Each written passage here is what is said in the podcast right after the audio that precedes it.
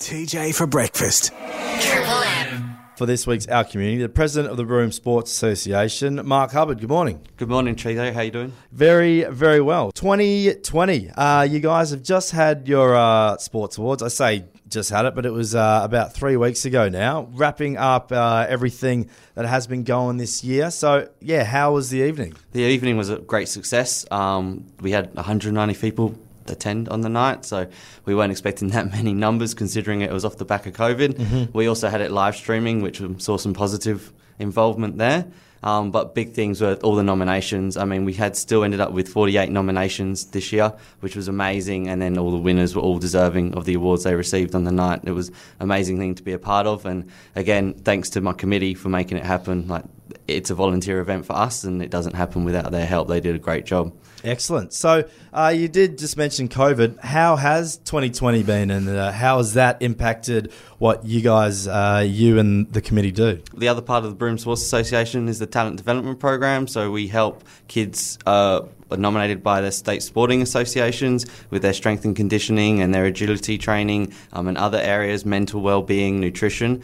Um, when we went into lockdown, as it were, that had a big effect on the program. Like we had just done a massive camp, and then all of a sudden the state was shut down, and we couldn't do our strength sessions that we normally do on a Wednesday and a Friday morning. We had to come up with new ideas for that. So luckily, our coaches that we engage, Athlete X from Perth, um, they came up with a virtual sessions and was delivering virtual sessions via Zoom um, while the kids had to stay at home. And then as soon as we were allowed to get back out and start doing some sort of training, our local coach, um, uh, in conjunction with Athlete X, had the kids down at Cable Beach and was doing training down there. But they all just kept going. It was amazing to see these bunch of teenagers like want to keep training during some really tough times when you couldn't get there, adapt.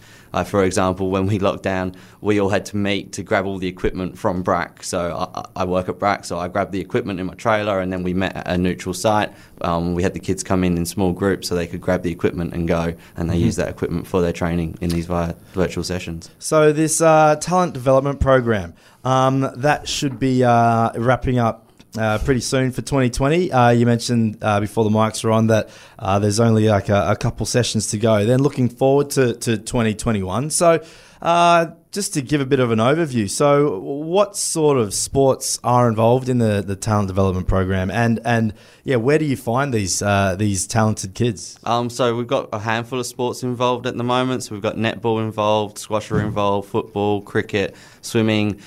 I, I probably missed a couple there. Um, surf club are involved as well, um, and we've got a couple of new clubs wanting to get involved or new sports wanting to get involved next year. So that's pretty exciting. Um, but most of the kids are identified by their state sporting associations. So when they go to a state level or a, or a national level competition within their chosen sport, there'll be talent scouts there, and they'll identify them, and we link in with those associations to see who they think should be in that program. That's part of the, the deal. So it's funded by the Department of Local Com- Communities um, and the local crew here. And so part of the deal is, is we link in with those space, state sporting associations to deliver this program. Yeah. So these uh, these strength and conditioning sessions, like tailor made for each particular sport. Uh, no, they're they're not tailor made, but we link in again with the associations to find out what they want, what they're looking for in these kids. So, what sort of strength levels they want, what sort of agility levels they want. Uh, um, a lot of them are common across the ground. So, for example, one of our common tests we do at a lot of our weekend workshops and camps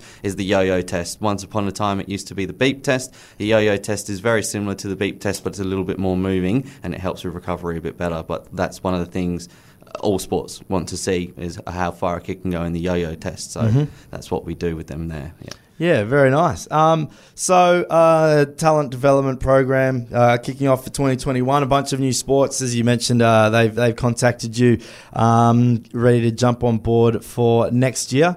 Uh, looking forward to, to 2021. What you, the committee, the kids are going to be getting up to. Best of luck with everything, and uh, thank you very much for, for coming in. No worries. Thank you.